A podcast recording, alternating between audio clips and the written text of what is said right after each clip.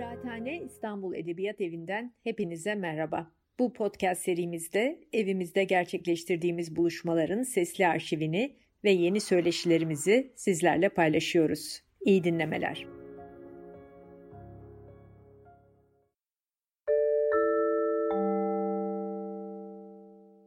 İyi akşamlar. Kıraathane İstanbul Edebiyat Evi'ne hoş geldiniz. Ee, bizim kitap konuşmaları serimizde çok özel bir kitapla ve çok özel bir yazarla, bir şairle birlikteyiz. Bugün İlya Kaminski canlı yayında Amerika'dan konuğumuz. Ee, İlya'ya geçmeden önce ve birazcık da e, bugünün e, akışını sizlere tarif etmeden önce hemen Selahattin Özpalabıyıklar'ı ben davet etmek, ona merhaba demek istiyorum. Selahattin Özpalabıyıklar, e, çoğunuz eminim biliyorsunuz, bizim yayıncılık camiasında göndermelerin efendisi olarak tanıdığımız e, çok değerli bir e, denemeci, e, çevirmen ve editör. E, ve bugün konuşacağımız Def Republic yani Türkçe'de Sağır Cumhuriyet adıyla Harfa'dan yayınlanan kitabında çevirmeni. Bugünkü programı Selahattin Özpalabıyıklar'la birlikte yürüteceğiz. Selahattin merhaba. Merhaba. Nasılsın? İyi akşamlar. İyiyim, teşekkürler. Herkese iyi akşamlar. bu arada, bu arada e, göndermelerin efendisi olduktan olduk e, olmaktan başka bir de e, İtalya'yı da temellük ettim diyebilirim. Evet, yeni, kitap. kitap. evet. Hayırlı olsun. Everest'ten ikinci deneme evet. oluyor. İtalik benim. Ben daha okuyamadım ama evet. Yapacağım. İnşallah o kitabı da konuşmaya ayrı bir programda. İnşallah çok sevinirim. Şeyi e, göndermeleri biliyorsun. İlk e, ne diyeyim e, kamuya açılışı sizin evet. orada olmuştu. de yapmıştık. O zaman evet. yoktu evet. böyle hep beraber yapmıştık. Çok da güzel bir kitaptı. Bunu da e, ilgili okuyacağım. Şimdi sözü çok uzatmadan e, Tabii ki. herkes hoş geldi. Bize katıldığınız için çok teşekkür ederiz. E, biz bu akşamki programı Türkçe ve İngilizce yapacağız. Ee, ekranınızın altındaki interpretation yazılan e, o şey yer küre ikonunda e, Türkçeyi seçerek bütün programı e, pardon Russian'ı Rusçayı seçerek maalesef bütün programı Türkçe izlemeniz mümkün. E, English seçerek de İngilizce izleyebilirsiniz. Yalnız şöyle bir e, küçük e, önerim, uyarım var diyeyim.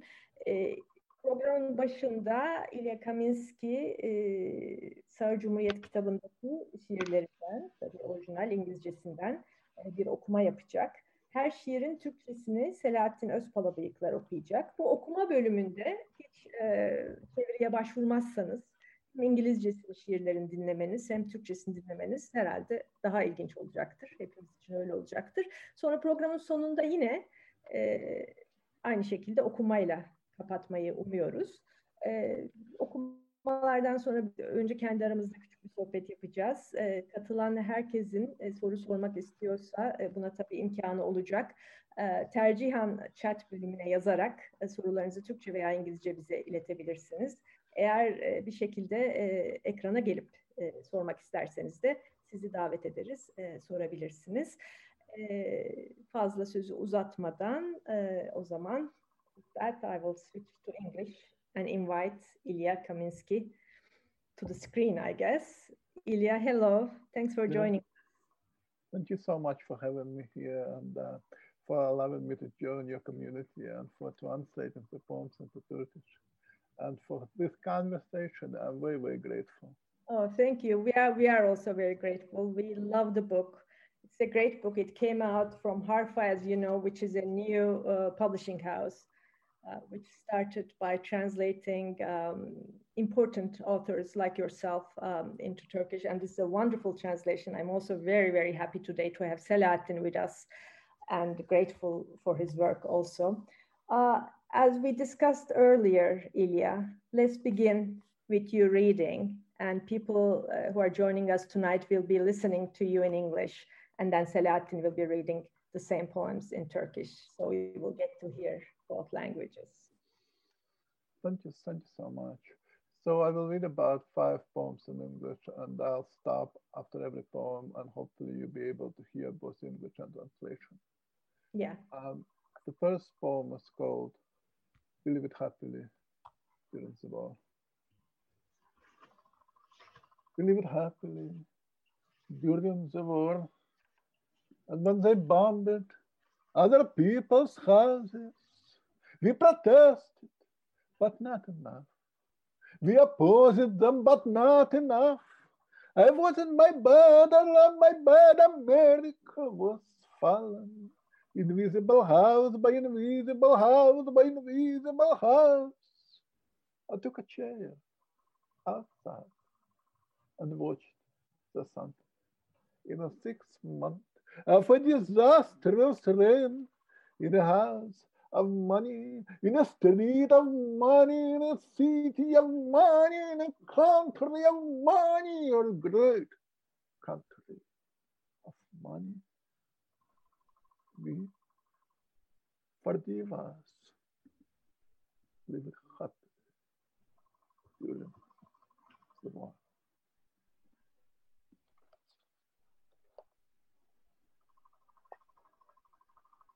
Selahattin? Başlayayım mı? Lütfen. Savaş sırasında mutlu yaşıyorduk ve başkalarının evlerini bombaladıklarında biz protesto ettik. Ama yeterince değil. Onlara karşı çıktık ama yeterince değil. Ben yatağımdaydım. Yatağımın etrafında Amerika çöküyordu. Görünmez ev, görünmez ev, görünmez ev peş peşe. Bir iskemle çıkardım dışarı ve güneşi seyrettim. Para ülkesinin, büyük para ülkemizin, para şehrinin, para caddesinin, para evindeki feci bir hükümranlığın 6. ayında biz, bizi başlayın, savaş sırasında mutlu yaşıyorduk.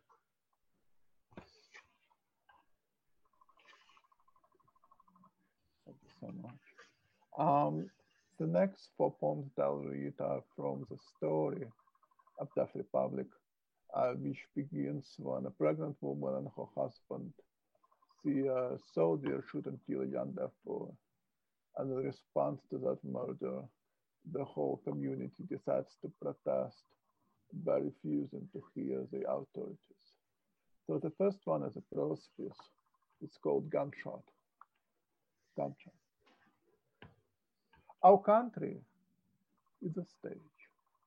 When soldiers march into town, public assemblies are officially prohibited. But today, neighbors flock to the piano music from Sonia and Alfonso's puppet show in Central Square. Some of us have climbed up in the trees, others hide behind the benches and telegraph poles. When Petya, the deaf boy in the front row, sneezes, the sergeant puppet collapses shrieking. He stands up again, snorts, shakes his fist at the laughing audience. The army jeeps burst into the square, disgorging servant sergeant, disperse immediately! Disperse immediately. The puppet mimics in a wooden falsetto. Everyone freezes except Petya, who keeps giggling. Someone claps a hand over his mouth. The sergeant turns towards the boy, raising his finger. You! You! The puppet raises a finger. Sonia watches her puppet. The puppet watches the surgeon, The surgeon watches Sonia and Alfonso.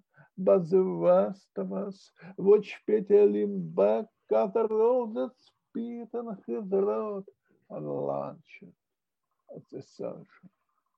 The sound we do not hear lifts the chaos of the water.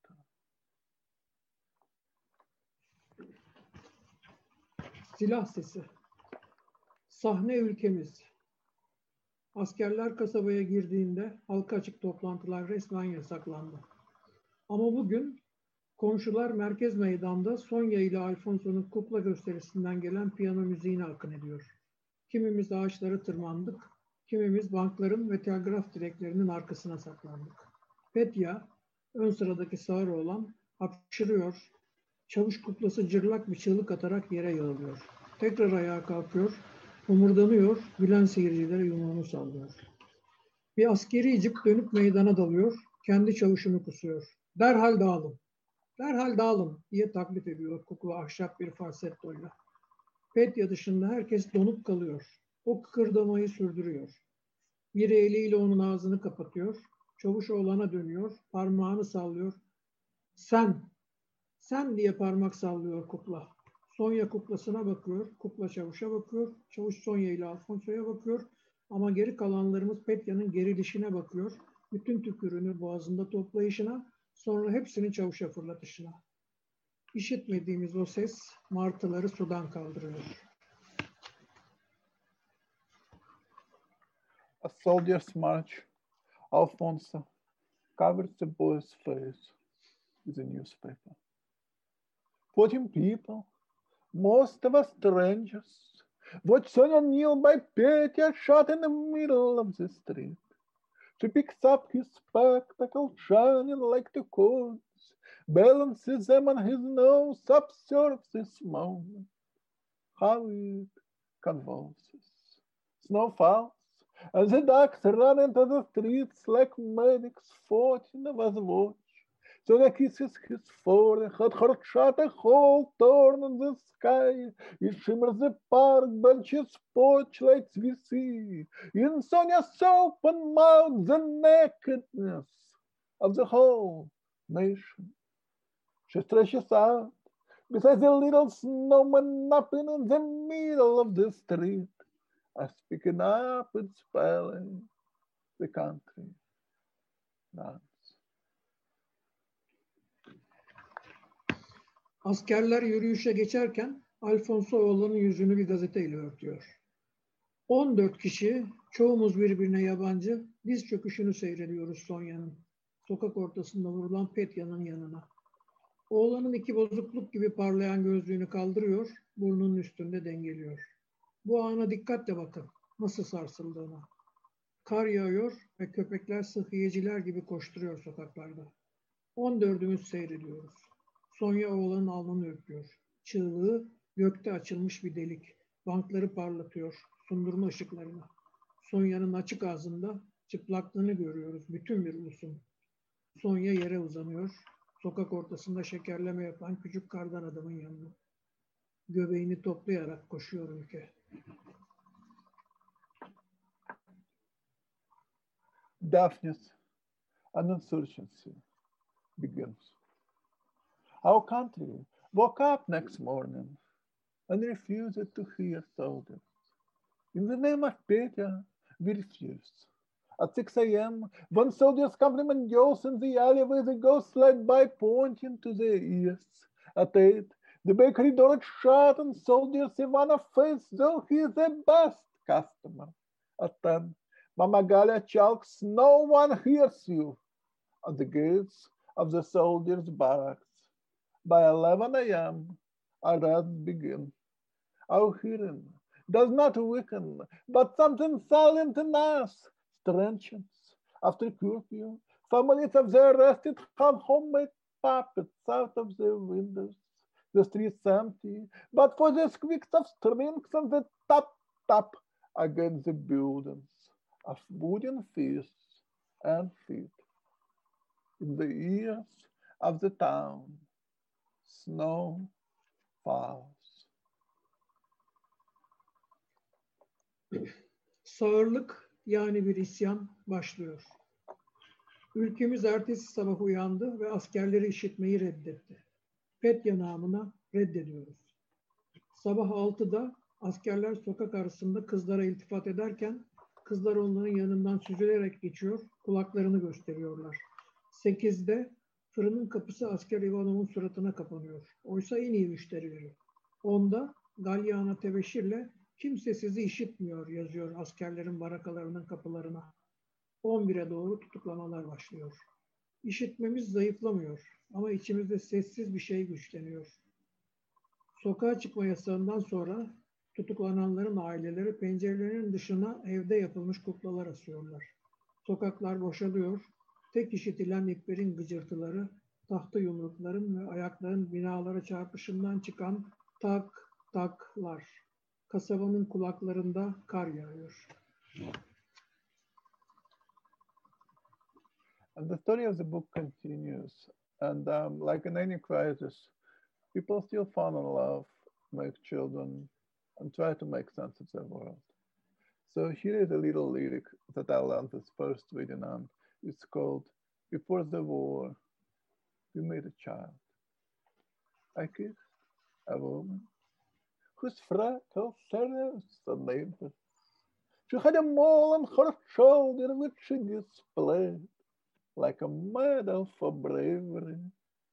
Her trembling lips, man come to bed. Her hair, wouldn't fallen in the middle of the conversation, man come to bed. I walked in my barber shop of sense.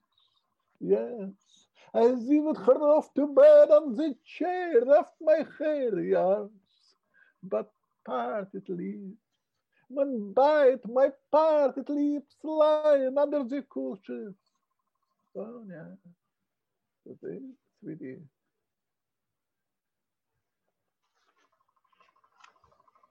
Yasemin pardon hangisi olduğunu anlayamadım ya. Savaştan önce çocuk yapmıştık. Ben de Türkçesi açık değil önümde ama savaştan önce bir çocuk yapmıştım. Aa tamam tamam. Neredeydi? Bir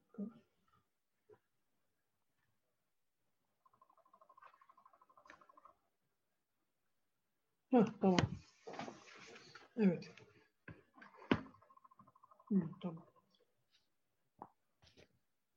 Savaştan önceydi bir çocuk yapmıştık. Ben bir kadın öptüm ki çilleri içini gıcıklar komşuların.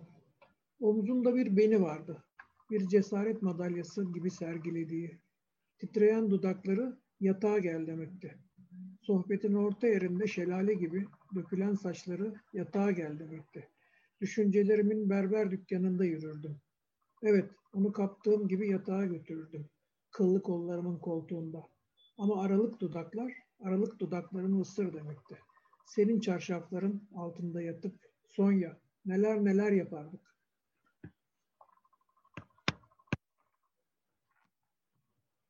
Okay.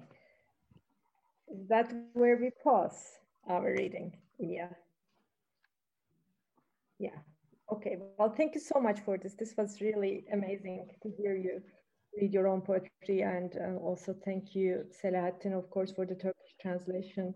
Um, it's amazing to hear you read because even reading the book, obviously, uh, I got that sense that this is, well, first of all, this is uh, written in the form of a almost a, of a theater play, of an epic play, of a stage performance in, in two acts. And of course, there are more than 50 poems in this, I think, all lyric poems, but altogether uh, they, they form a story and, and a play.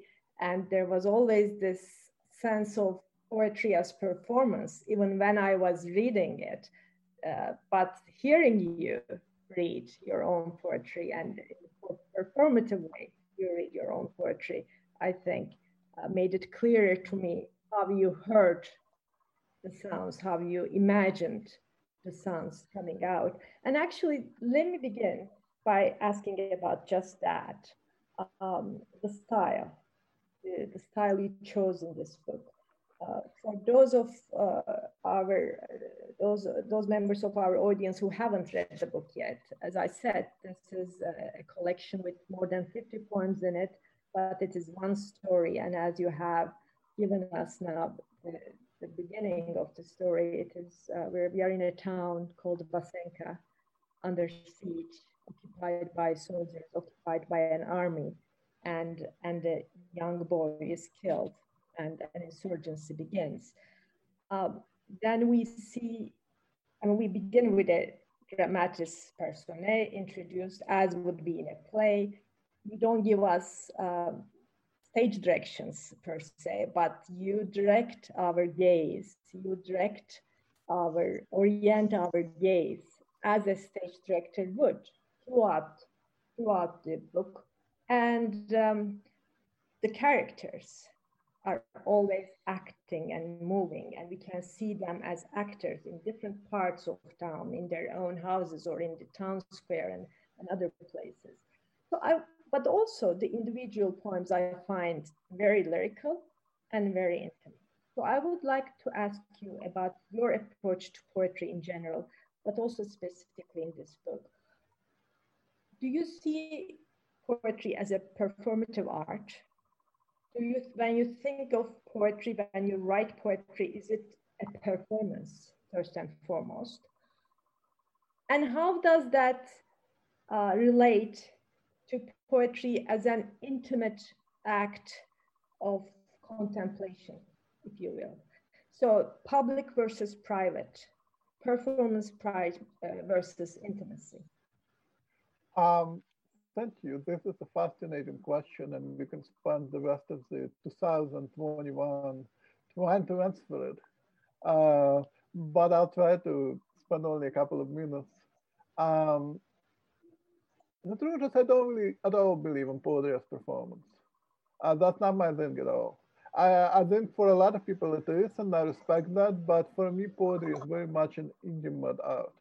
Now, what do we mean when we say that poetry is an intimate art? We don't mean it's a boring art. No. We mean it's intimate art. So what what is the situation where one can imagine a text being read that is most meaningful, most intimate, most imaginative, most uh, impactful on the private level. And to my mind, it would be a parent reading a fairy tale to a child to put a child to sleep. Now, we talk both here about reading as um, reading out loud to share with another, but also about writing. And uh, when we imagine a parent reading the piece out loud to the child, if they're reading it like, the child is not going to listen. The child like, whatever, I don't care. I'm going to play computer game now. Um, you really have to mm, inhabit the world, make the world, make it alive, make it matter, stake your life on it. For the child to remember it 50 years later, was the unit to the own grandchild, to pass it on, to pass a piece of a human on to the next generation. And that is what literature is in so many ways. Uh, the record of what it meant to be human for this generation, and the next generation updates it to their own vocabulary, to their own moment, but also keeps something, continues something, passes something on. And um, I come from Eastern Europe, um, as you know, which is a for, from my for my family uh, being Jews in USSR, it was very much a fabulous tradition. Um, we were not really allowed to go to synagogue, or not encouraged. Yiddish, uh, you know, I have family members who got hit in the face for speaking Yiddish on a public bus, you know. So it was a very private, private conversation. Um, but you had to pass it on to your children. You and not just the language, but the feeling of it. Because I don't know Yiddish, I just know a few words. My mother and my grandmother wanted to keep it private for themselves to have their own language. Um, but that holiness of something being passed on, the holiness of every word being a music in of itself, is something that then a lyric poet knows. To answer your um, question very precisely, uh, because otherwise I'll be answering the same question for the next 24 hours, um, would be to say this. Um, to my mind, a great poet is a very, very private person who happens to write beautifully enough, spellbindingly enough, that they can speak privately to many, many people at the same time. A poet is not somebody who reads to stadiums from for, thousands of people with a microphone in a, in a fancy dress. A poet usually is a very, very shy person, but they're able to do something with language that others are, are reading their poems to themselves in the middle of the night to make sense of their lives. And that is the kind of poetry I'm interested in. Uh, if it becomes a performance, that's when the reader is a performance, not when the writer is a performance. The reader becomes the agent of the poem for me. Okay. Okay, you mentioned um, coming from the USSR. Of course, you were born in Odessa uh, during the USSR, during the Soviet Union. And then you uh, immigrated to the United States when you were 16. Is that right? Yeah, yeah. Your family. So you are coming from this, you know, Russian tradition, Russian, Ukrainian, Yiddish in the family. Uh, those were the languages that shaped you. Uh, but then you came into America, English, a new language, and now you write in English. But also when listening to you read your poems, I heard the music of Russian a little bit. The, the way you recite them is, uh, is to me, it, it, I mean, it made me think of some Russian poets that I listened to recite their own poems in Russian. You know, it's just the music of it, the, the attitude of it. And I want to ask you about the time and place of this book, of this story. You know, this is the town of Vasenka, this Deaf Republic. Given the names and Sonia and Petya and and uh, and and some themes and some some cultural elements like um, puppet making, the puppeteering and everything, makes me think of Eastern Europe makes me think of a Slavic place and, you know, like perhaps a Russian place. But then I read this book in English um, about a year ago before it came out in Turkish. And I remember reading it. It was also my introduction to you as a poet and thinking of Turkey more than anywhere else. That killing of that young boy Petya at the very beginning I can't relate to that without thinking of Berkin, who was a 15 year old child who was killed in Istanbul during the Gezi protests by security forces when he was on his way to buy bread. Or, you know, the sense of a town under siege with soldiers doing what they're doing. I can't relate to that without thinking of some Kurdish towns in Turkey Israel and others, which were under siege of security forces in the year 2015. And we didn't hear much about what was happening in those towns at the time.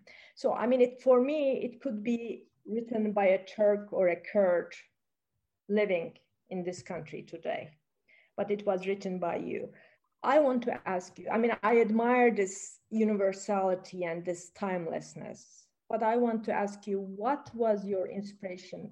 Was there a certain place and time, a certain event you were thinking of when you decided to write this? Thank you. Thank you so much for this question and for what you said about Turkey as well. Um, I have to be honest, you know, um, as we have a little bit of alcohol and we have these giant ambitions, you know. Uh, but when we sit down to write, it's all about words and all about the specifics. Um, the book took a long time to write, partly because um, of my life story. I'm a refugee, for better or worse. Um, my all my childhood memories are from your USSR.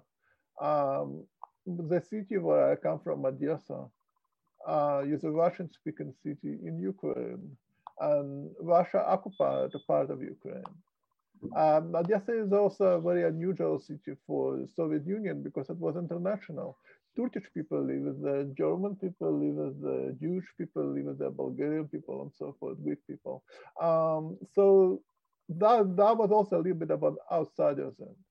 But having come to United States um, and having written my first book, Dancing, you know, in Odessa, um, that, was published in 2004, 11 years after I arrived, I have to ask myself, okay, what am I going to do next? Am I going to play this Russian poet running around and saying, you know, uh, Brodsky, Akhmatova, and all that? Uh, who am I now? And uh, at that time, um, a number of things happened. Of course, the conflict in Ukraine was happening, but also I moved to San Diego which is um, a very popular resort town, a vacation town in United States. Um, I live nine miles from a border. I moved there in 2006. Um, San Diego calls itself America's happiest city, America's finest city. Uh, but when you live nine miles from a border, when you first move, where do you go? You go to Home Depot, which is a land for furniture shops, and you, you buy nails to put a bookshelf up, right? You're a writer. And what do you see? You see a lot of people who cross the border trying to make a little bit of money uh, to help to help you move yourself. Um, you see the police car drag this man in the ICE car, uh, what they call it, a border patrol car, uh, in front of the children. And everybody is watching and doing nothing. And um, that was one of the first times that I had a shock of recognition. Wow, this is this empire that calls itself the bastion of freedom, and this is what it's doing to humans. And maybe I was naive, maybe I should have seen it way before. But that's when I saw it. And of course, the conflict in Ukraine was happening about the same time. And I go to Ukraine every couple of years. And I began to just, you know, I always as a poet write images in my notebook. And I realized that the images from the notebooks that I was writing in California and the images in my notebooks that I was writing in Ukraine were exactly the same images. And that is where I wasn't trying to write a universal book. What is universal, you know? Um, but that kind of um, ability of a fairy tale to be able to speak to more than one place at a time is something I was interested in because I needed a form as a refugee, as an immigrant, that would speak to more than one side of me. Um, so that didn't really come out of ambition, it came out of need. Uh, for somebody who is from two different backgrounds, who has one foot in more than one place or more than one language, for better or worse, and I don't recommend it. It's not a, a, a heavy place, but it is a place I have. I don't have any other. Um, so I needed a form, which in this case was a kind of a fable in verse that would speak to more than one part of my experience. Absolutely. Yeah, we should perhaps stress that this is a fable, this is a parable, this is the timelessness also comes comes with that.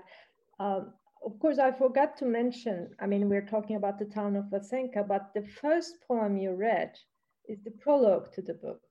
And there you're uh, talking about the country of money is actually America, the United States. And then I hope you will read at the end the very last poem, almost a coda in the book, which is also about America. So there's there's that.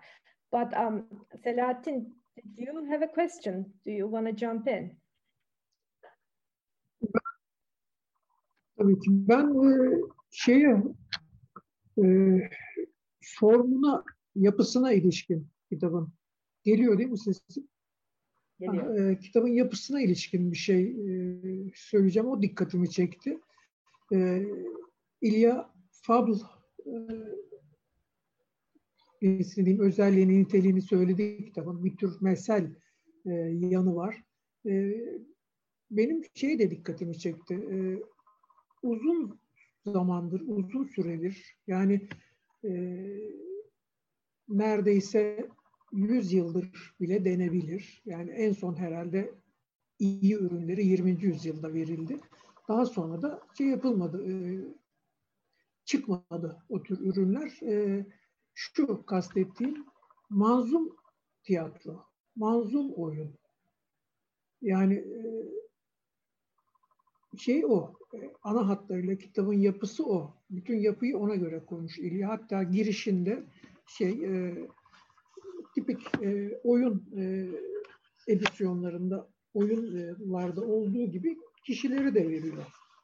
Mesela oyun kişilerini de hemen kitabın girişinde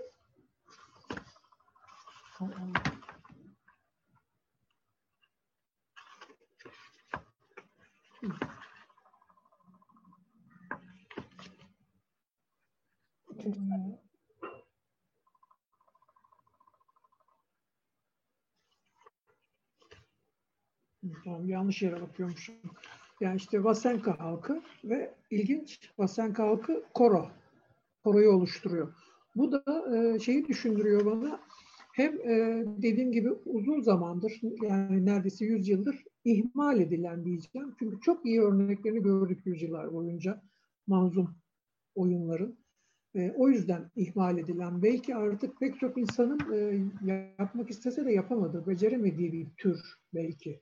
Hakikaten zor çünkü. Yani hem şiir olacak yazdığınız hem de e, o şiirler bir araya geldiğinde, bütünlendiğinde bir oyun oluşturacak.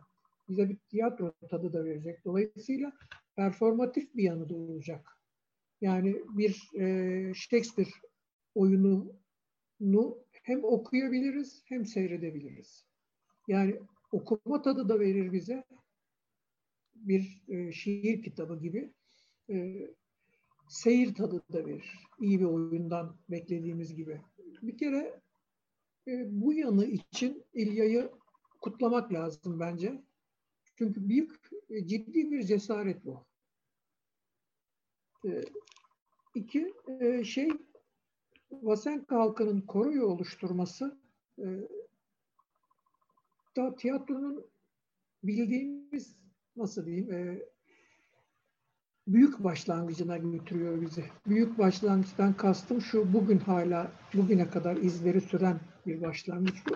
Yunan eski Yunan e, tiyatrosuna tragedyalara götürüyor.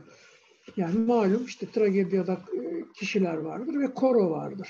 Koro bir tür hakkın, yani halkın sesidir malum. Halkın yeri geldiğinde e, şeyin doğruluğun, hakikatin sesidir. Doğruyu söyler. E, işte daha sonra malum e, şeyler e, tragedyanın fonksiyonu benim anladığım kadarıyla yanılıyor olabilirim elbette. Diyelim Shakespeare'de mesela e, şey soytarı figürü sanki koronun yerine geçmiştir gibi gelir bana. Burada şey dediğim gibi bir mazlum oyun formatını çok iyi kullanıyor. Hem e, şiirler kendi başlarına birer şiir hem de birlikte bir manzum oyun oluşturuyorlar. O büyük geleneğe eklemlenen bir eser çıkıyor ortaya. Bu bana çok önemli geliyor. Ve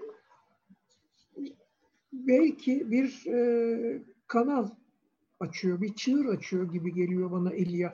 Umuyorum başka şairler de deneyecek bu yoldan gitmeyi diye düşünüyorum. Evet. Karışık mı oldu bilmiyorum ama. Yeah, did you follow this? Were you listening in, in English? Uh, I tried. Okay. Uh, so obviously Selahattin was pointing out um, the, the, uniqueness of the form you, you chose. Uh, and after a really long period of time, a style, a form, this, um, you know, a play in verse, theater in verse, you know, poems coming together to make up a play. Mm-hmm. And he obviously associated with that the, the, the, the Greek theater, the, the, the old tragedies. But also, I think, if I may add to that, it also adds to the epic quality of the story and of the insurgency of the resistance. I mean, this, you know, having the chorus, having the townspeople talking, the the, the first uh, uh, first per person plural of the text, being a chorus, being a whole town. It makes it um, interestingly polyphonic when we're talking about silence and deafness. Mm-hmm. We also have this not only individual voices, but also the voice of the town, which I find very interesting. I want to ask you about obviously the, the biggest theme, perhaps, or, or the metaphor, or, or, or, or the, the fact of the book, which is silence itself and deafness itself. Um, deafness, of course, is, is seen as a handicap. Silence is often associated with submission, with being submissive, with not reacting or resisting. And here you take these two concepts and turn them on their heads in this book. and deafness becomes power and silence becomes an act of resistance. Um, I want to ask you directly how much of your own experience of being hard on hearing brought you to that book? What were you dealing with your own hearing loss and having to wear hearing aids and and was your writing influenced with that should we read it on two different levels or is it just a metaphor a practical metaphor that you know so well and you can use so strongly Thank you, thank you. It's a big question. Uh, before I try to answer, I wanted to thank Selahattin for making the book much better in Turkish, I'm sure. That, that it is in English. Truly, I'm so grateful. Thank you. Um, to try to answer the question, well, of course, it comes from my uh, life. Um, I lost much of my hearing when I was four um, and I communicate by lip reading. That's my main method of communication. Um, what does it mean, however, to communicate by lip reading? Soon enough, you realize that yes, of course, you're watching the lips, but you're also watching the rest of the room, the rest of the street, which is becoming a part of your sentence. You're speaking to somebody at the bus station, but you also see the bus coming in you also see two boys trying to jump before anybody else. You also see across the street somebody opening the newspaper, trying to read it, not liking that political bullshit, throwing it away. Then you decided to read it anyway because they're bored and opening it up. Then there are two cats on the roof of a car, and at the same time, you're still watching the sun. So um, what you describe as polyphonic is really kind of a, um, a part of life for somebody who is lip reading. Uh, that that comes with all kind of connotations. For example, right now um, we are in the middle of pandemic. Uh, I read. I, I go to the hospital, but I can't because everybody is having masks. So Deaf Republic is my daily life when I go to hospital in the United States. Um, it is just how it is. Then there are all kinds of uh, philosophical and theological questions. When we say the word silence, you know, Western philosophy and theology, Eastern too, um, the word God pops up. Um, you know, late 20th century, very famous quotation, poets and philosophers use it as the silence of God is God. You know, what does it mean when we have 8% of population on the planet who will actually tell you that for their life, silence doesn't exist. Silence is an invention of the hearing people, because for deaf people, it simply does not exist. What does it tell us about the limitations of our thought, of our great philosophers and thinkers, who use silence as a metaphor for divine, or perhaps an expression of divine? Um, and if uh, our philosophy of theology is limited, what else is limited? Every poet will tell you that they you know, love this language. But every poet, like or great fiction writers like Kafka, will also tell you that language is extremely limiting. All language is but a poor translation, Kafka says. Um, that actually, if you follow the uh, the deaf studies, the disability studies, that is being discussed on a daily basis. For example, a well-known uh, experiment, so to speak, took place in the 80s when scientists put together four hearing people from different parts of the world who did not speak each other's language. So for the sake of argument, let me say somebody from Turkey, somebody from the United States, somebody from Mexico, and somebody from Ukraine. They put them in the same room, four hearing, and they left them for six hours. When they come back, what, what, what was happening? Four people were sitting in corners of a room and looking at each other with a little bit of unfriendly suspicion. And then they put four deaf people from different countries who did not speak each other's sign language because sign language is not universal language. Uh, even British sign language and American sign language are different languages. Russian and Ukrainian are very different sign languages and so forth. So they put them in the same room, left them for six hours, and come back. What was happening?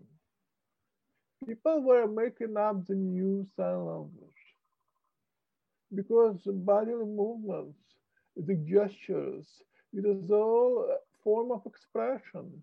How we walk on the street, how we don't walk, what we don't don't express is also language.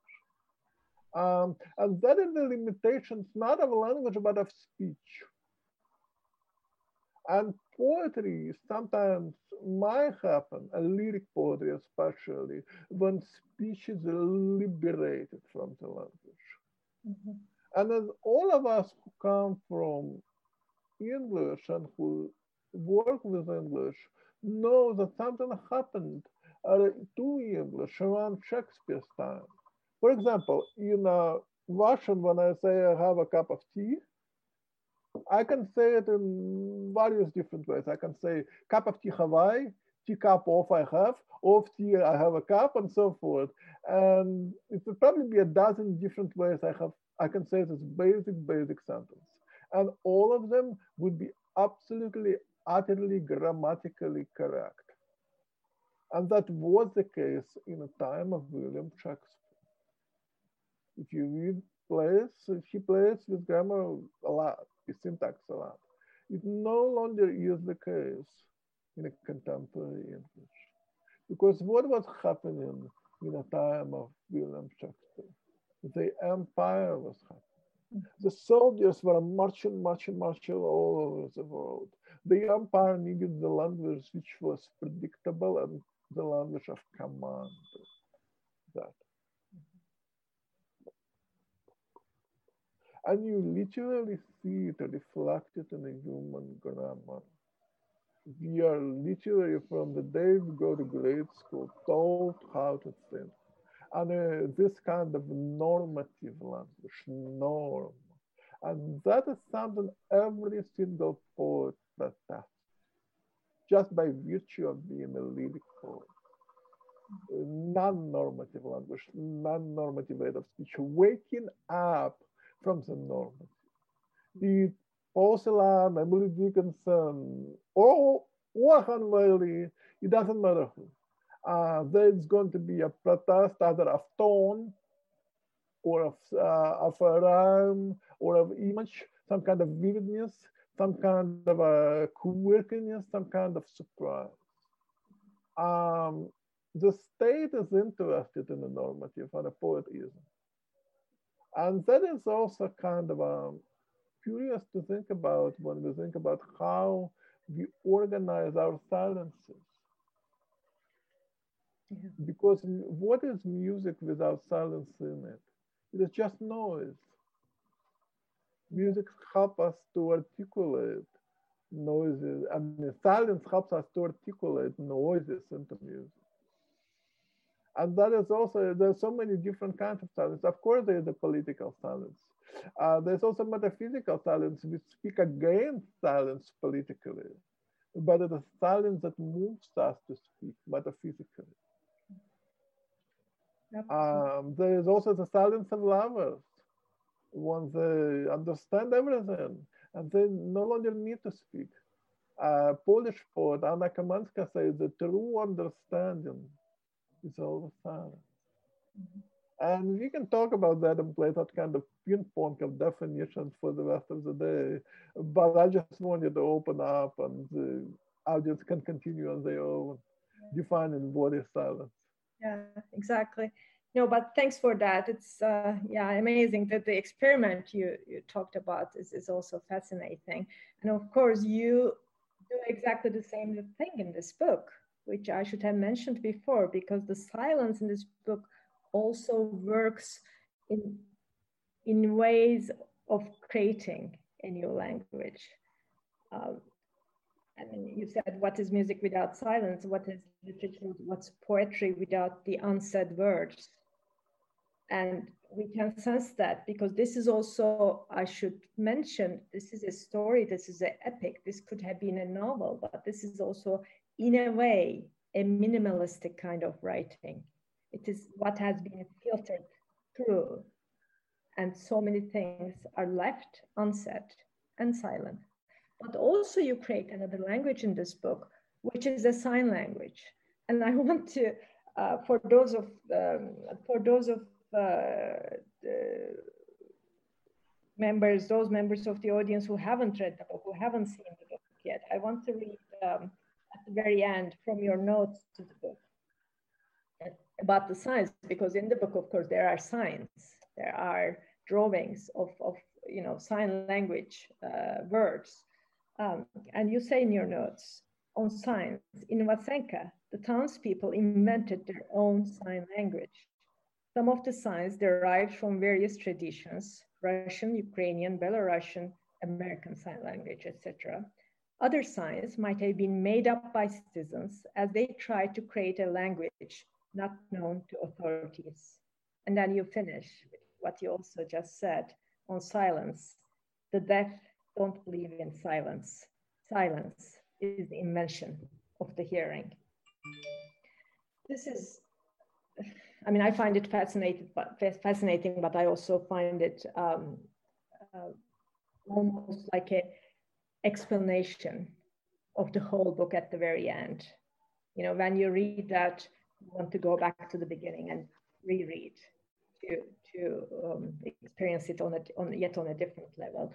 Um, I want to ask you also about your writing process because you mentioned it took you a long time to write this book. And I just said, you know, like everything was filtered through and many things were probably left out. Um, I know your other book, which is also uh, fascinating, Dancing in Odessa, your first book in English, uh, came out when you were in your late 20s, right? And then you waited for 15 years to bring out this collection.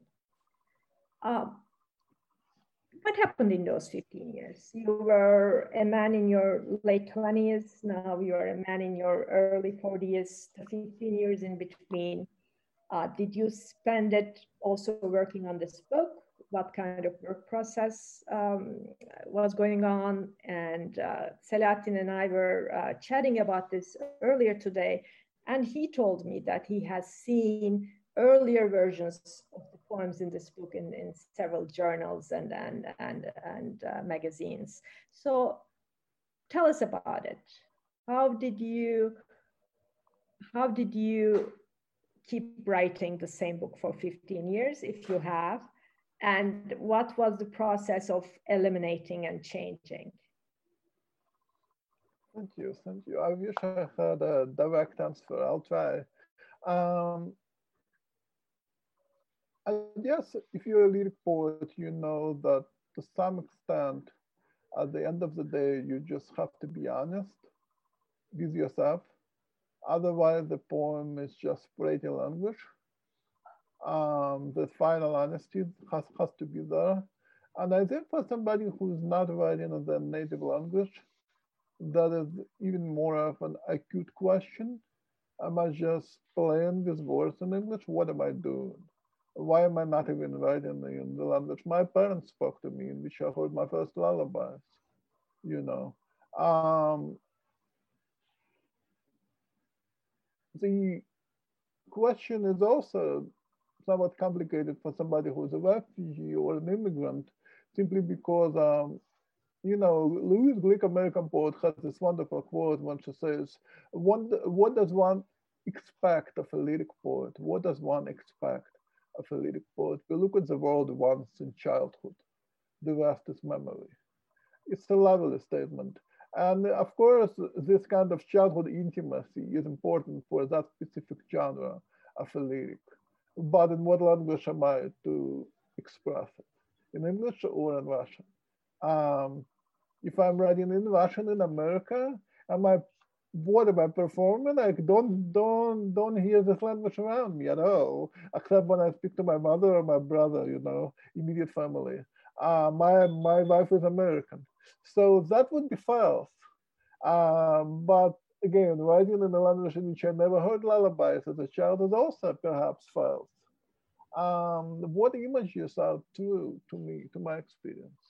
And so trying to find, and I'm mostly, I say the word images more than once, because coming here, I realized that, and I realized quite a bit after I came to US, um, that in your, your society did not have hearing aids. Um, so my native language was not really Russian. It was, in fact, the language of images. Um, and I didn't think of it at all when I was writing my first book, Dancing in Odessa. But years later, looking at it, I saw that the main poetic device, perhaps the only poetic device I was using, was in fact images or metaphors or similes. There is almost no rhyme or any rhyme or musical devices in Dancing in Odessa because when I was writing that book, I was literally trying to create in English um, the kind of language I felt comfortable with in Russian, which wasn't Russian. Mm -hmm. Now, writing Deaf Republic, in addition to trying to tell a story that inverse that would be true to both the Ukrainian part of me and American part of me, which I already covered to an earlier question. I also had to ask, well, if I didn't hear lullabies and singers before, maybe I need to write this. And the book had that, and I'll read some later. Um, if I never express it love poem for the first time when I fell in love with a kid.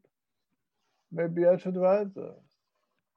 Um, so in some ways, Deaf Republic was really on the level of language, not so much even on the level of story, but on the level of language, was coming to terms with English, uh, claim, claiming it as my language on my own terms.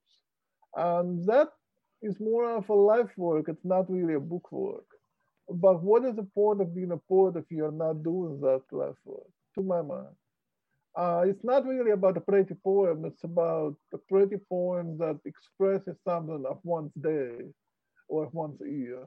Um, but of course, the story is also important to me because it's really, in many ways, a story of my grandparents.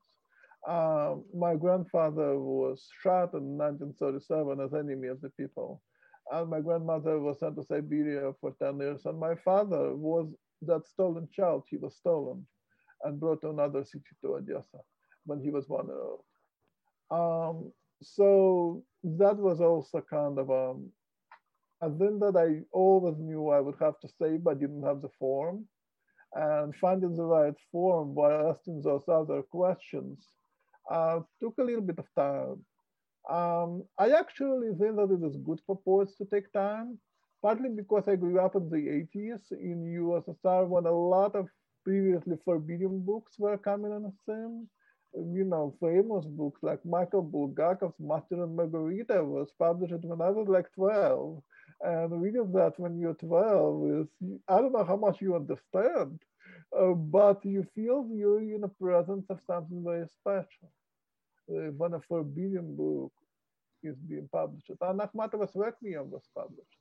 And Requiem is so much um, in line with the music of my own family stories that I just said, my grandparents. Um, she's writing about standing in a line outside of a prison trying to bring food to her son. Um, so the books were published for the first time. But as a reader, one realized, wow, these folks were not allowed to be published for decades.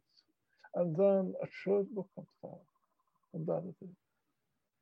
And maybe there is a value in not publishing so much. Maybe there is a value in living privately with the text and trying different versions of the text and seeing which one fits your life experience. Um, so the text is not just work, but also breath. You know. Um, and I may be wrong. Maybe I'm a fool, but I'm willing to be that fool. Okay. Okay. Well, um, thank you also for talking about your your grandparents' story a little bit. Um, dancing in Odessa or Odessa, as you as you pronounce it. Um, is, is I, I guess, autobiographical in that you're talking about your, your, your, your parents and your grandparents. And that's also um, quite, um, I, I, I, for me, it was, a, it was again, a very difficult read in that sense because, because of the brutality of some of the things you talk about. Uh, but there is a question in the Q&A uh, part, which is also about uh, your your life, your early life in the Soviet Union. Uh, this anonymous attendee is asking uh, if Soviet Union, USSR, was an emotional loss for you, and what is its place in your poetry? I'm sorry. What is the last part of the question? What is the what? Its place?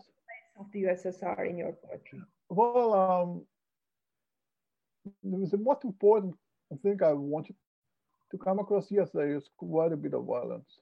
I mean, you know, when I was 15, there was a war in Moldova. There were refugees coming and knocking on our door in their pajamas, you know, saying things like, oh, I helped you to bring a refrigerator seven years ago. And can I please make a phone call? You know, and that is a, that, was a part of a regular experience. Nobody thought, oh wow, I'm watching history in the making. That was just Friday or Thursday or Wednesday, you know. Um, what was important for me in writing this book is actually not the violence, because when one writes about history, violence is inescapable. What was important for me is the tender moments honoring the fact like now today we say, oh, in the 90s, Soviet Union, evil empire fell apart. But when you live it in the 90s, you saw your parents kissing. You saw them buy ice cream for each other. You know, you, you, you yourself tried, tried your first cigarette, you fell in love and all that. All those little moments despite history, against history, is perhaps far more important for me and um, I, I always, I never thought myself as a poet of crisis. I always thought of myself as a love poet. I'm very happily married. Uh, and so the most, the biggest challenge, the happiest challenge for me in the book was um, to make sure this is not a book of history, but it's a book of family. It's a book of tenderness and um, that's what I tried as much as possible to work into a book without it becoming a gimmick, a cartoon kind of thing. Uh, it's a book a, about two young lovers who just got married and have a baby. And then it's a book about a lonely woman who wanted to help her people, and people did what people always do they killed their heroes. Um, but she, she saved the child. And um, that's what I was interested in. Things that happened despite history. I hope that makes sense. It certainly does. Thank you for that. And at this point, I would like to invite everyone again to ask their questions. If they want to ask written questions, please um, uh, send, send those our way uh, by writing them in the Q&A and we will uh, finish with uh, reading again. But before we do that, I also would like to talk a little bit about translation and uh, pull in Selahattin as well, because of course, one, um, one common thing uh, between you two is that you are both translators and translators of poetry as well. Um, I think Selahattin calls himself um, more an editor, less a translator but uh, but nevertheless, uh, he has done a great job with with several uh, important poets now, including you in this book. He wrote uh, a, a, translator's note to the book, and in that he says, uh, translating you uh, was sometimes as difficult as translating William Blake and Emily Dickinson. And Selahattin, if you could please explain that to us why was it difficult? How was it difficult?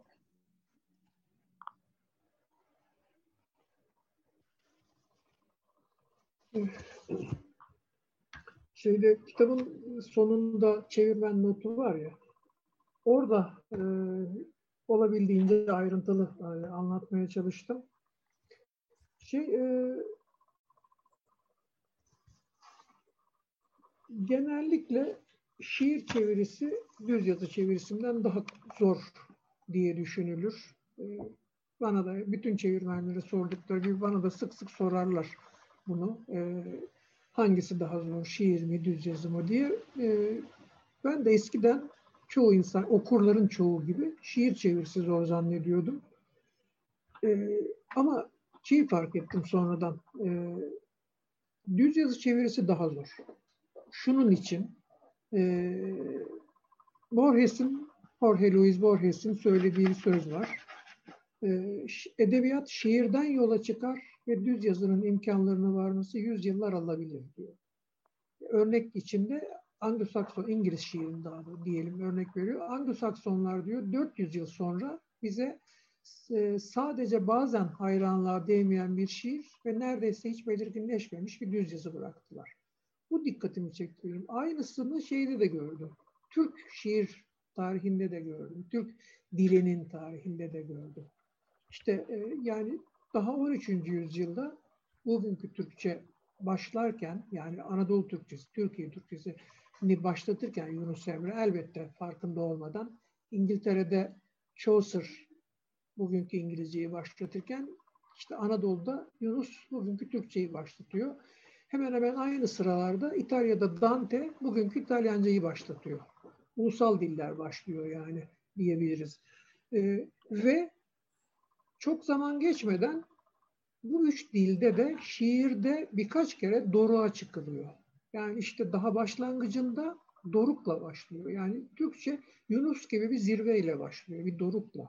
İşte e, İngiliz, İngilizce Chaucer gibi biriyle başlıyor. E, şey İtalyanca Dante gibi bir dorukla başlıyor. Ama düz yazı çok sonra gelişiyor, olgunlaşıyor. E, yani Borges'in söylediği özetle bu ve ben bunun bütün e, diller, bütün edebiyatlar için geçerli olduğunu düşünmeye başladım. Dolayısıyla e, zorlayan bu.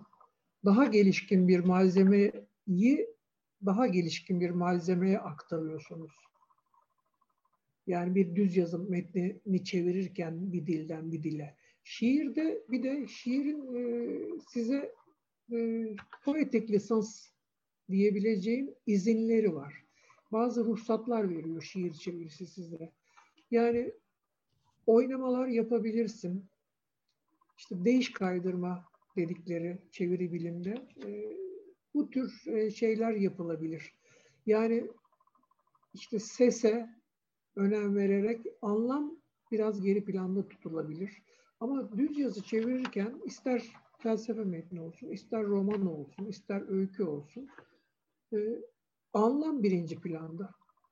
Yani ıskalamamanız, muhakkak aktarmanız gereken anlam. Oysa şiirde demin dediğim gibi sesi öne çıkarabilirsiniz. İşte ritmi, tempoyu öne çıkarabilirsiniz. Bu açıdan şey e, şiir çevirisi bütün görünür zorluklarına rağmen düz yazıdan düz yazı çevirisinden daha kolay diye düşünüyorum. Ya da düz yazı çevirisi daha zor. Ee, şey bunun dışında e, bu kitapta beni yani e, ben işte Borges çevirerek başladım. Blake çevirdim. İşte e, Emily Dickinson çevirdim. Yani Emily Dickinson'da Blake de gerçekten zor şairler. Ama e, İlya onlardan daha çok zorladı gerçekten beni. Bunu sanıyorum şey şu, işte dediğim gibi o sunuşta da e, daha doğrusu son sözümde de aktarmaya çalıştım. E, İlya ikinci dilinde yazıyor. Yani İngilizce'de. Demin kendisi de söyledi ya, Rusça benim ana dilim olması gerekiyor ama ana dilim olamadı. Çünkü çok küçükken e, işitme güçlüğü başladı bende. Ve e, ilk dilim neredeyse işaret dili oldu dedi. Ana ilk yani ana dilim. E,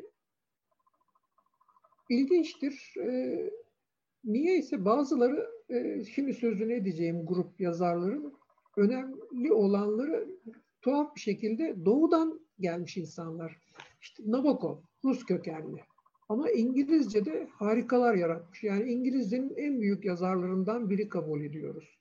kabul ediyor değil. Öyle gerçekten. İşte e, Polonya'dan çıkanlar var. İkinci dili İngilizce olduğu halde sonradan öğrendikleri dilde harikalar yaratan insanlar bunlar. Bence İlya da onlardan biri. Yani Nabokovgillerden diyeyim. E, veciz olsun diye.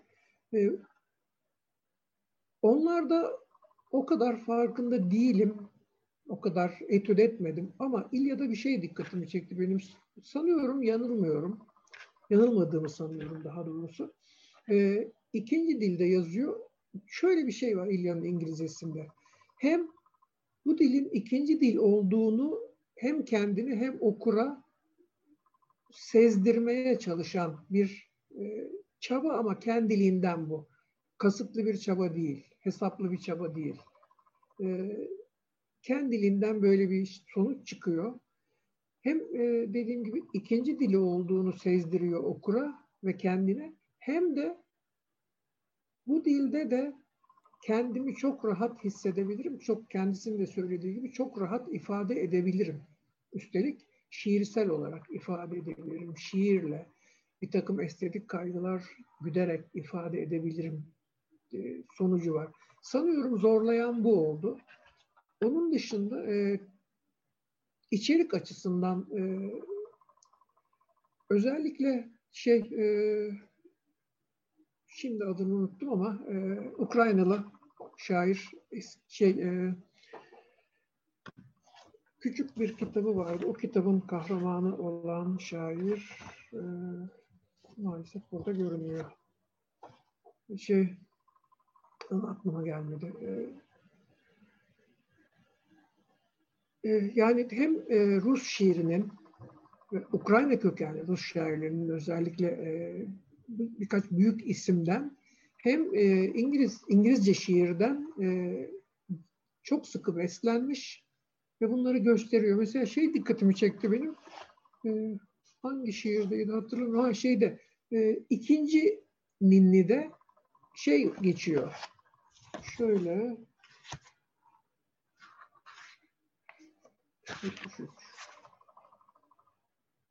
Şimdi İngilizcesi aklımda değil ama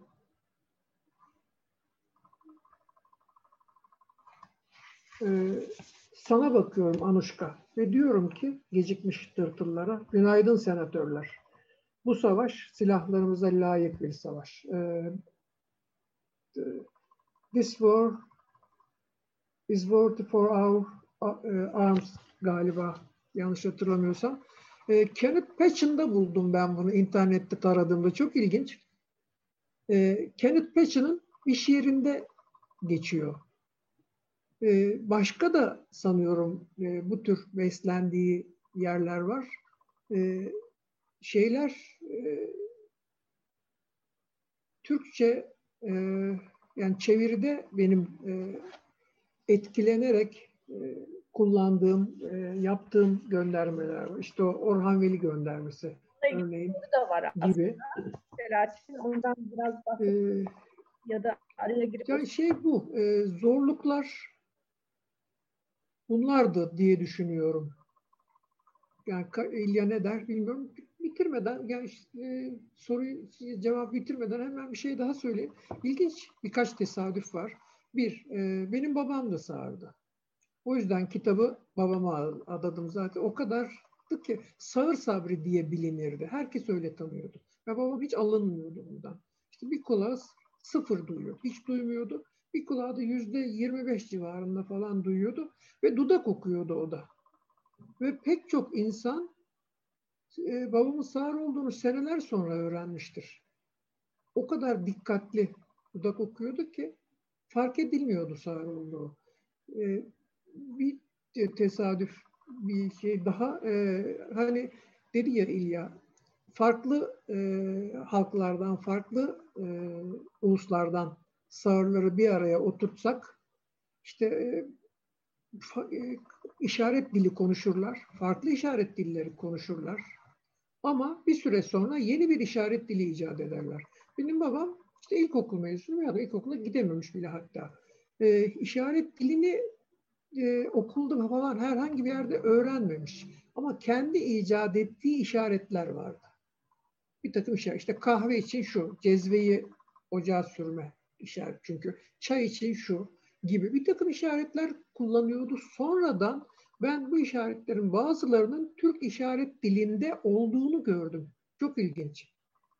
Büyük ihtimalle babamın durumundaki pek çok sağırın kullandığı işaretler bunlar aynı zamanda.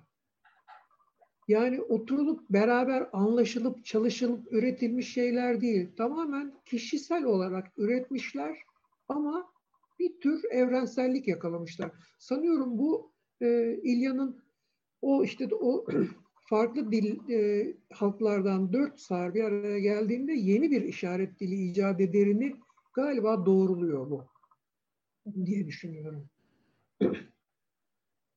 bir de unutmadan e, eşi Katie'ye bir e, geçmiş olsun ve acil şifalar dileyelim. Hastaydı malum. Evet. Bu kadar. Geçmiş olsun. Ilya, I'm gonna Biraz uzun oldu ama. No, no, thank, thank you, Selahattin. It's interesting this because I, I was saying to Ilya before we went on the air, I, I really admire his work in translation and his championing the cause of translating world literature.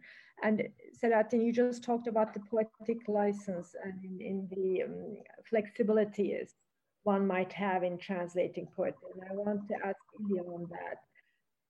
When you're translating poetry, is your fidelity to the text, to the word, uh, to the form and sound, and and and and this structure of the of the uh, lines, or is it more to the content and feeling?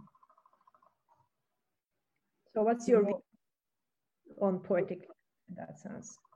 The Russian translator, the great poet and a translator of Shakespeare and Goethe and many others, Pasternak, um, he said that um, the biggest challenge for a translator is, uh, yes, it is form, yes, it is words, but the biggest challenge is tone. If you lose the tone of a lyric poem, you don't have that poem anymore. So I do very much believe in a poetic license. Um, if it can carry across the tone of a poem, because what is a lyric poem without uh, its tonality? It becomes an entirely different poem. Yes, the words can vary. The different kind of play will happen in different sounds. Of course, it will. It would be very strange if it didn't. Um, but there is a kind of a nerve in a lyric poem. And that nerve needs to stay to my mind. Uh, and it excites the new language. It excites different possibilities in the new language. Um, to my mind, probably the easiest poems to translate are poems with images and metaphors, and the most difficult poems to translate are the poems with uh, sound play.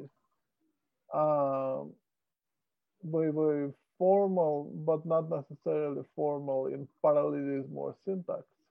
Because we have great poets of syntax like Celan, who you would think is impossible to translate, and yet there are armies and armies of followers in English who do not know German. Um, so a certain strangeness can be translated. Uh, tonality or imagery. Sound is probably the hardest. The, the famous lines of Blake Tiger, tiger, burning bright in the forest of the night, what a mortal hand denied. In Russian, it becomes a poem about a big cat. All the spiritual longing, all the despair of what the hammer, what the chain, and what furnace was thy brain, this huge spiritual breakdown that Blake has in that poem, Tiger, is entirely lost when um, the sound doesn't carry the same connotations in Russian, which is a much younger poetic tradition. Pushkin was writing in 1824. Blake was way dead by 1824. Um, so the kind of a formal metered verse for that period in Blake meant so very different then than it does for a contemporary Russian reader for whom it is normal to write and rhyme in that kind of form. Yeah. Um, so to my mind, all of those things are important, but at the end, translators should have a poetic license. Without it, it becomes like a microwave manual, you know. Uh, translators should be able to find the nerve of a poem in the original and to find the shape for that nerve in the new language. Mm -hmm. Okay. To my mind. No, great answer. Now we have several questions waiting to be answered. And as we promised, we will finish with, with readings uh, by both of you. Uh, so I begin uh, with this Turkish question, which I will translate for you from Pınar Özdemir. And she's referring to the poem Anonymous.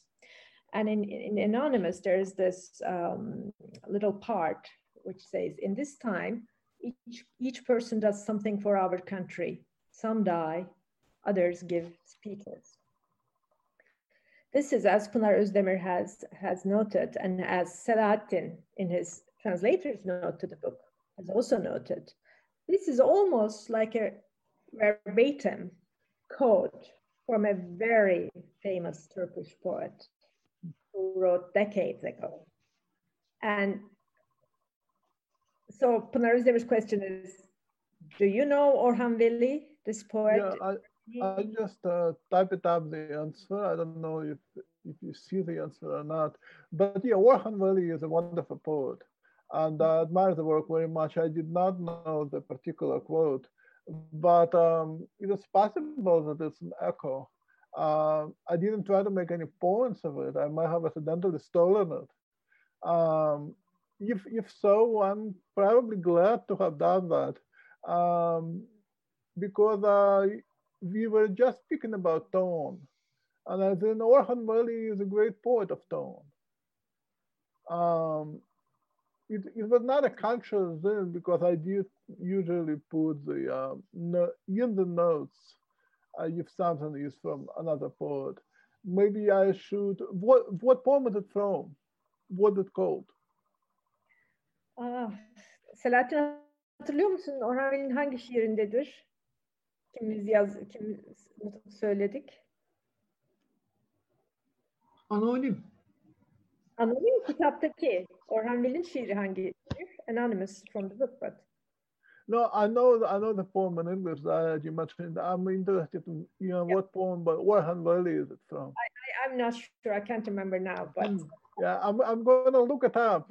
Because I'm of you know political content political message in those lines they are just like they have become like words in daily use you know that that, that, that you know um remembering that poem that i would um i was more in conversation with a french poet Prévert Mm -hmm. who is a, a, poet of that same generation, a little younger, um, maybe, although I honestly don't know if younger than Veli. So it might be very possible, uh, and I don't know if Veli knew French, but it might be very possible that we are both in conversation with a third person.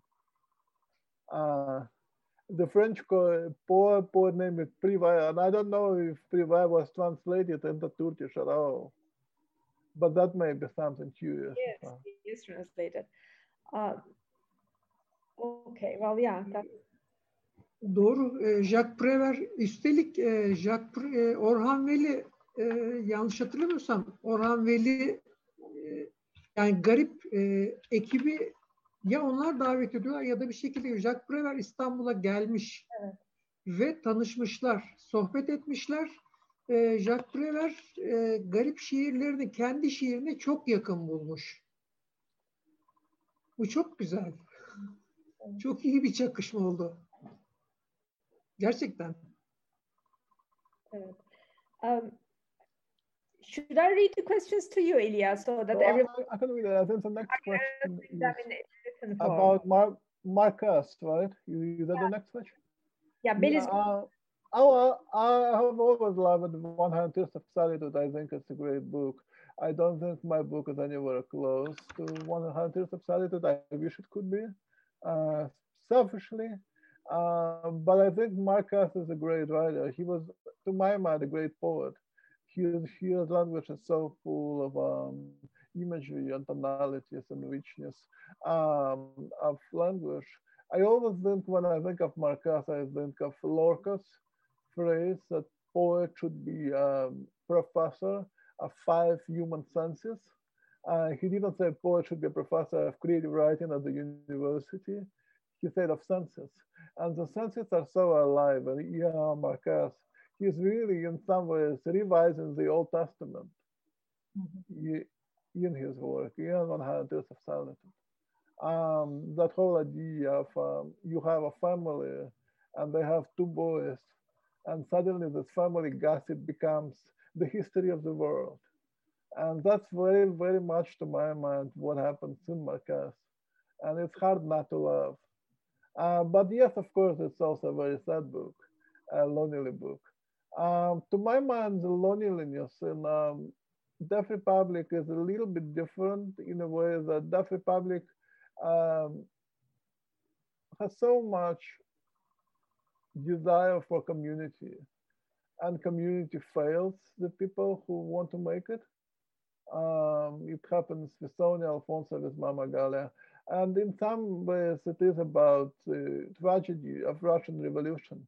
Um, people trying to come together and to make something beautiful and look what happened.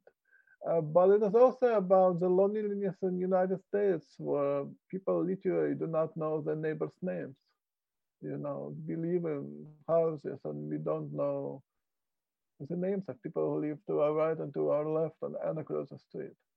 And that is a horrifying thing to ways. I could never imagine that in Odessa in 1980s. Um, but the next question, um, what do I think about poets writing in their second language? I think every single lyric poet makes up their language.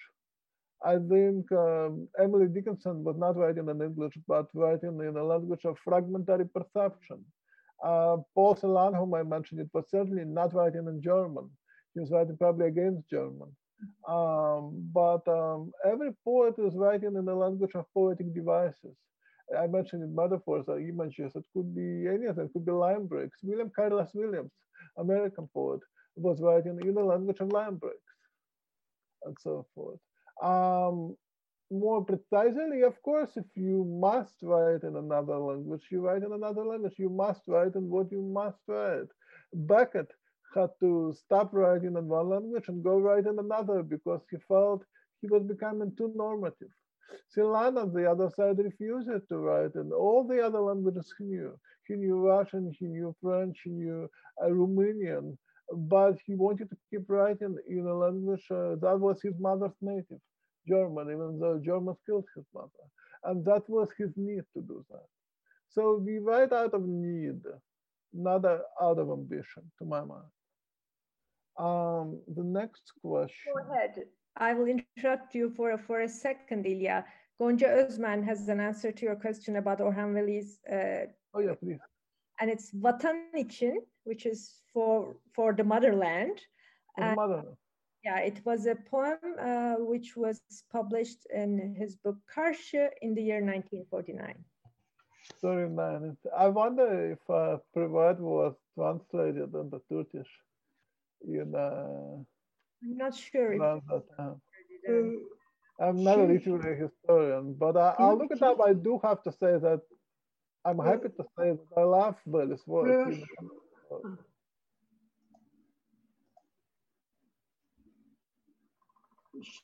ben ben demin yanlış şey yapmışım. Yasemin? I'm sorry. Dinliyorum. Öyle. E, demin şey e, or, yani e, Türkiye'ye gelen garipçilerle yani Orhan Veli, Oktay Rıfat ve Melihçe tanışan Philip Supo'ymuş. Yanlış hatırlamışım. Ama e, Prever Orhan Veli'nin çevirdiği bir şair. İşin ilginci. Şöyle. Oh, ee, çeviri şiirleri bu. Ee, 145. Aile hayatı. Şu. Okay. Wonderful. Bir şiir çevirmiş Prever'den. Okuyayım mı? İster misiniz ses olarak? Preverin. Ne demek lazım? Family life mı? Aile hayatı.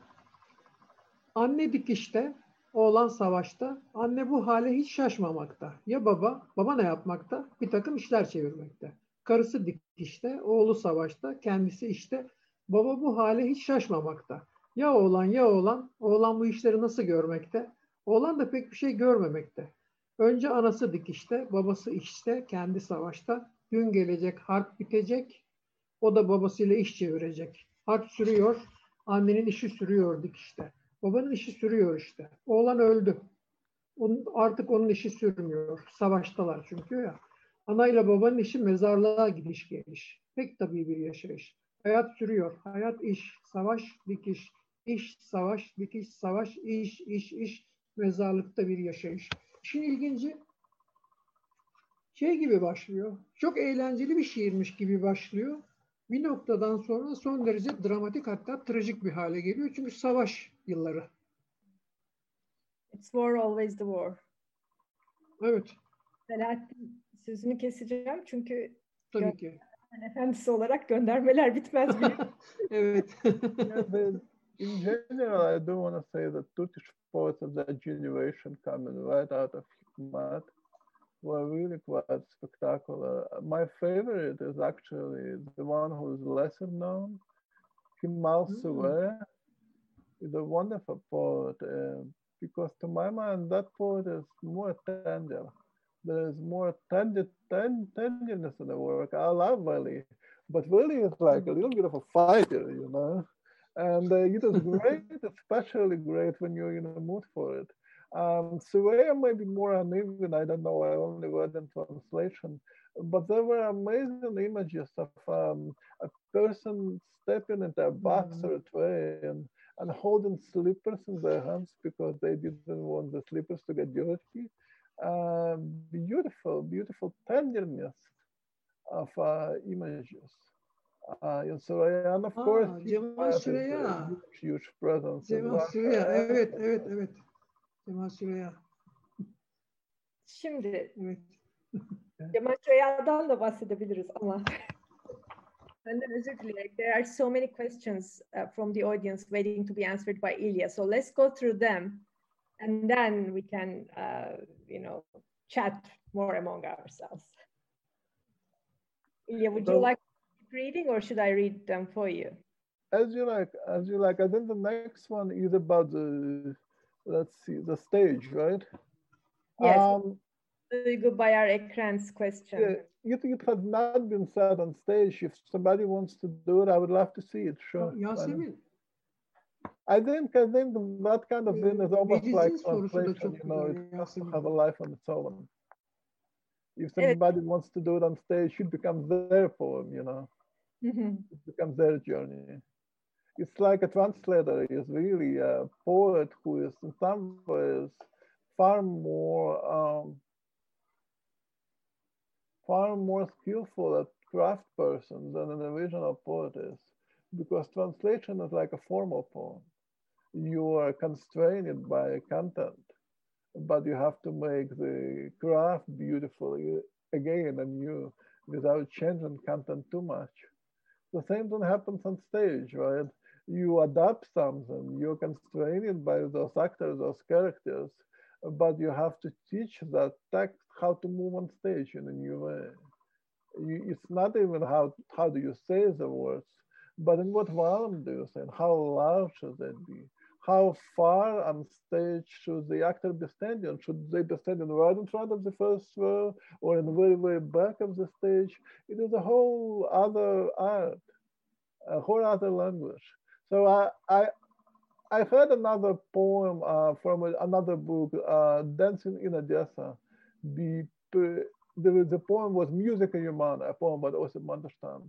And that was performed on stage and um, I learned a lot from it. Just by seeing how the actors moved, where they stood, how they spoke, who they looked at and who looked at them. It's all different kind of perspectives that become their own language. Um, the next question is what I'm writing now. Um, I had a little challenge for myself. I wanted to write something completely um, not about crisis. So I wrote um, a little sequence um, that was 50 pages. I probably cut most of it. Um, but it was short poems about nature. I just wanted to write to, to trees and to birds and to little animals and to grass and see how far I can go. This completely uh, a kind of vocabulary I have never used before. So I did that, but mostly I'm working, I'm trying to finish a book of essays, uh, which is essays about writers and also personal essays. Uh, so that's what I'm trying to finish right now. Um, I don't know if there are any other questions. It seems like that is it in the Q&A unless I'm missing something. Excuse me? Yasemin, ben bir şey söyleyebilir miyim? Tabii lütfen. Ha, e, şey, Gökhan Yavuz Demir, e, çevirmen, e, yani KHK'lı tahmin edeceğin gibi.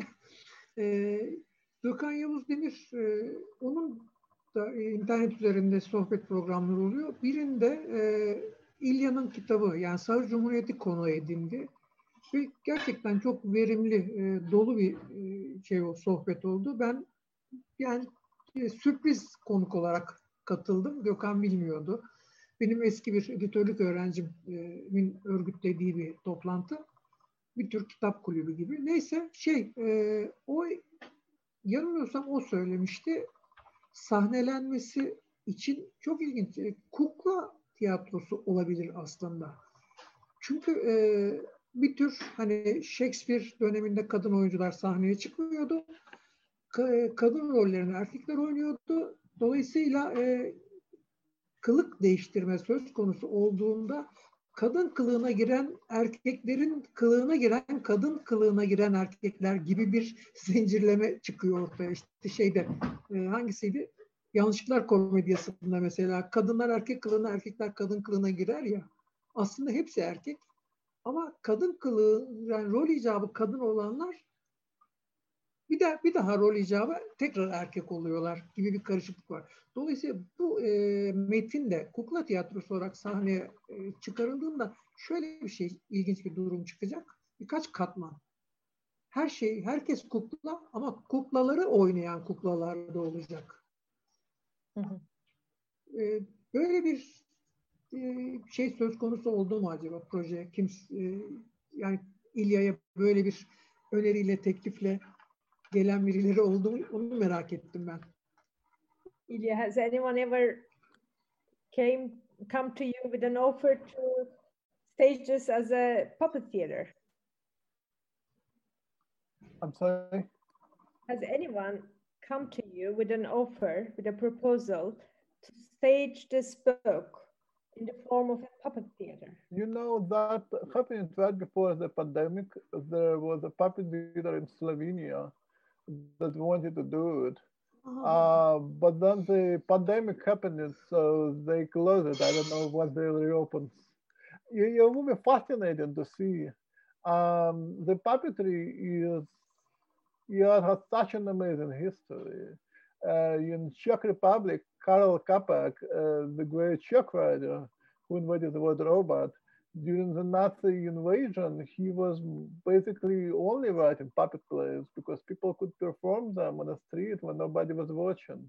Um, but even here in America, people don't talk about it. But during the second Iraq War, uh, in the city of Seattle, there was a huge puppet protest, and um, police arrested the puppeteers it didn't make it to newspaper, but it's very interesting to just have that image in one hand. Police arresting the puppeteers. You know? um, so that is something. Somebody else uh, asked you the question about Brecht um, in, uh, in, in the Q and A. I, I have to I have to admit honestly that one of the big tragedies for me is that I read Mother Courage after Deaf Republic was done. And I was so angry at myself for not reading it before because it would have solved a lot of the craft problems for me. Yeah, I think it's a great, a great play. Um, and uh, I admire Brecht very much, particularly that play. Um, and I wish I read it earlier because it would have made my life much easier. And yeah. speaking of Mother Courage, there's another question from Devrim Bilgin. He's asking you uh, what was the inspiration behind Mama Galya and were you influenced by Gorky at all? Gorky, you know, Gorky, the most influential work by Gorky for me is not that a novel mother, but amazing play called Lower Depths. In Russian, it's not near. And uh, it's a fascinating play. I just read the other day that um, the poor old man who is a wise man in the play is actually modeling on Tolstoy, which was uh, fascinating for me because he's kind of, everybody loves him, he understands everybody, but he doesn't love them because he knows that they're all gonna die. And what a great uh, criticism of Tolstoy that was in some ways, and brave of Gorky. Gorky is a strange figure because um, he got so politicized in the end of life and so used by, by the regime. But the early work, particularly his memoirs and the lower depths, I think is beautiful work. Yeah. Um, I wonder, the next few questions are in Turkish, so I don't quite know what this, uh, if you don't mind. We have been uh, th those are explanations about the Orhan Veli's uh, poem. Uh, their yeah. expression of gratitude to Selahattin as well for his uh, wonderful translation. And yeah, I think we have been through the list of questions here. There's one question or, or one comment in the chat, which I can translate for you. Devrim Bilgin says, this is minimalist poetry and a theater play tragedy, uh, a tale, a lullaby, an elegy. Um, it's everything and nothing. Uh, and thank you to Ilya Kaminsky for, for everything in that nothing. Well, you are alluding in that comment to Borges. There's this wonderful little Borges story called Everything and Nothing. Yeah. When uh, Shakespeare comes to God uh, um, Shakespeare says, you know, I have made all these characters, Ophelia, Hamlet, King Lear, and so forth. And I don't know who I am, I know who they are. And God says, welcome to the club. Yeah, exactly. Exactly. And there, thanks a lot for the um, flavorful translation. Uh, so with that, I think we should wrap up our conversation here because it has been almost an hour, 40 minutes. Uh, uh, we thank uh, to everyone for attending and for their patience and their, for, for their questions. And as promised, we will finish uh, by your reading. Uh, and I think we will do the same. Ilya Selahattin, Ilya Selahattin. And I just want to thank everybody for your kindness and generosity and for welcoming me to your community so openly. Thank you. Um, the first the first poem is called Alfonso Stands Answerable. Alfonso Stands Answerable. My people, you want to really something fucking fun on the morning of the first arrest. Our man, once frightened to their butts, now stand up like human must. Darkness passes through us like a police whistle. Here the night testify. Each of us comes home, shuts at a wall, at a stove, at the refrigerator, at himself Forgive me. I was honest with you. Life, to you I stand answerable. I ran, etc. with my legs and my hands, etc. I ran down Washington Street, etc. Whoever listens, thank you.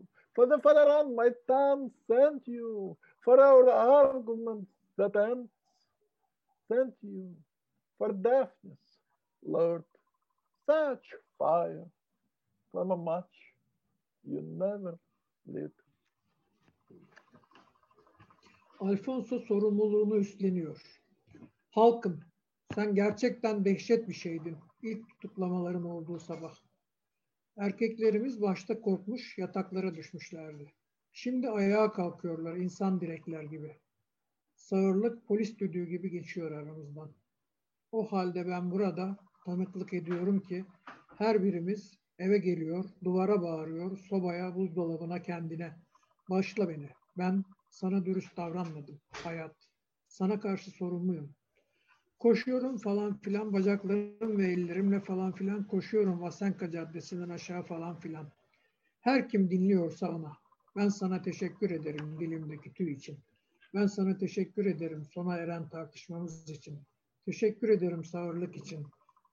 Rabbim nasıl bir ateş bu? Hiç yakmadığın kibritten çıkan.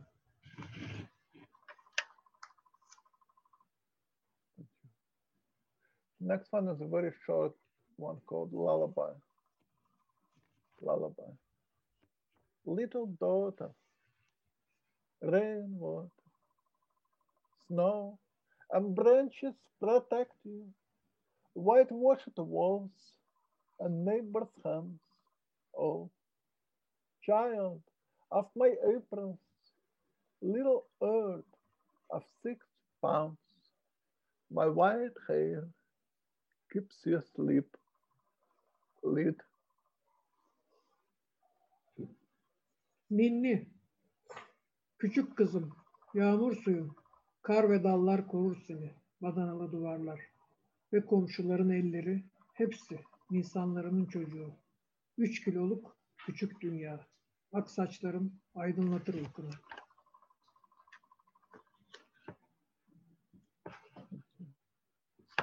And again, during the crisis, they laugh. So here is a little laugh poem.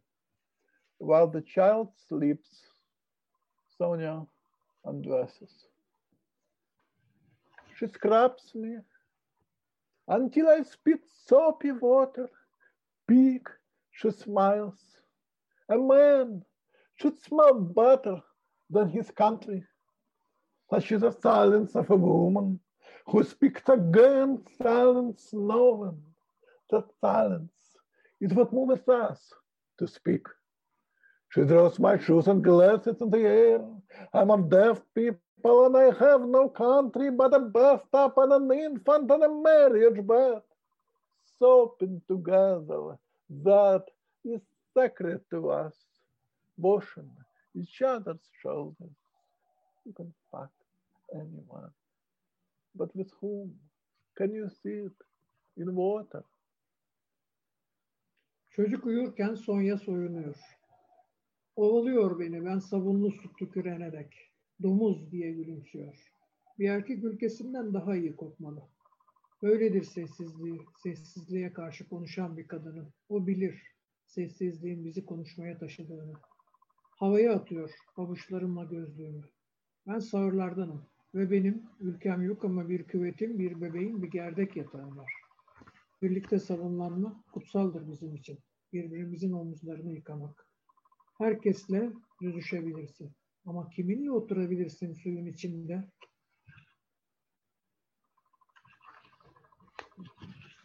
So just two more.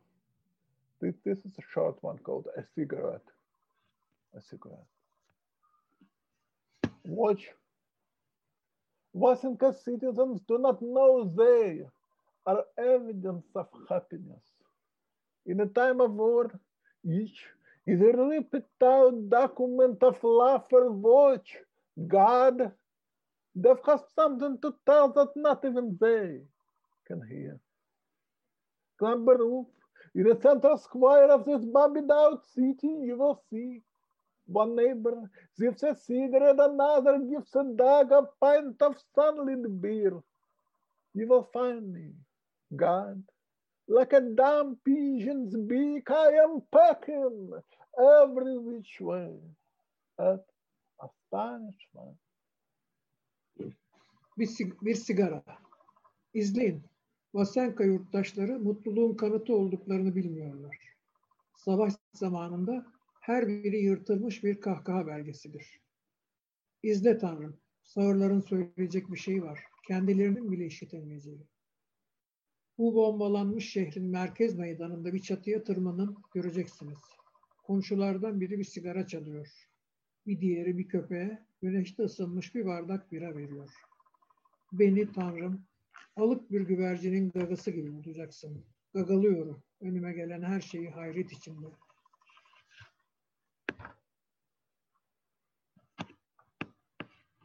Thank you. And the last poem um, is called The Townspeople Watch Them Take Alfonso. The townspeople watch them take. Now, each of us is a witness stand. Vasenka us watch for soldiers row Alfonso Barabinski on the sidewalk. We let them take him, all of us, covers but we don't say we carry in our suitcases, our coat pockets, our nostrils. Across the streets they wash him with fire hoses. First he screams, then he taps so much sunlight. A t-shirt falls off a closest line, and an old man stops, picks it up, presses it to his face. Neighbors just stop to watch him drown on a sidewalk like a body like ta-da! So much sunlight. Each of us is a witness then. They take Alfonso, and no one stands out. Our silence stands out for us. Kasaba halkı Alfonso'yu götürmelerini seyrediyor. Artık her birimiz birer tanık kürsüsüyüz. Vasenka dört askerin Alfonso Baravinski'yi kaldırma atışını seyredişimizi seyrediyor. Onu götürmelerine izin verdik. Hepimiz korkarız. Söylemediklerimizi valizlerimizde, ceket ceplerimizde, burun deliklerimizde taşıyoruz. Caddenin karşısında itfaiye hortumlarıyla yıkıyorlar onu. Önce bağırıyor, sonra duruyor. Çok fazla güneş ışığı.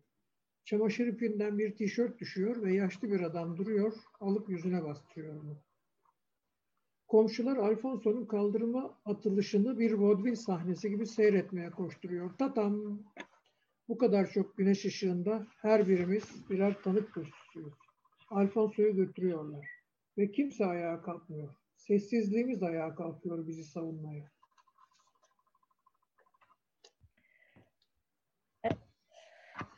Çok çok teşekkürler. Uh, thank you so very much. Kaminsky, for your wonderful book, for your time with us tonight. And uh, we look forward to reading your new poems, your new translations. And we also, of course, look forward to hosting you again on May 22nd uh, at a Young Writers, Young Readers event for our youth workshop who has been reading your book. They'll be um, asking you questions and you will be online with them on May 22nd. It's great to meet you. Great to have you. Thank and you so much. Hopefully we will be um, seeing each other and hearing from each other again. Ve Selahattin Özpalabıyıklar çok güzel çeviriniz için, bu akşamki katılımınız için çok çok çok teşekkürler. Ee, inşallah yeniden görüşmek, yeni programlarda buluşmak üzere. Bize katılan herkese de çok teşekkür ediyoruz. Harfa yayınlarına çok teşekkür ediyoruz. Bu kitabı bu güzel Türkçe ile bize kazandırdığı için. İyi akşamlar.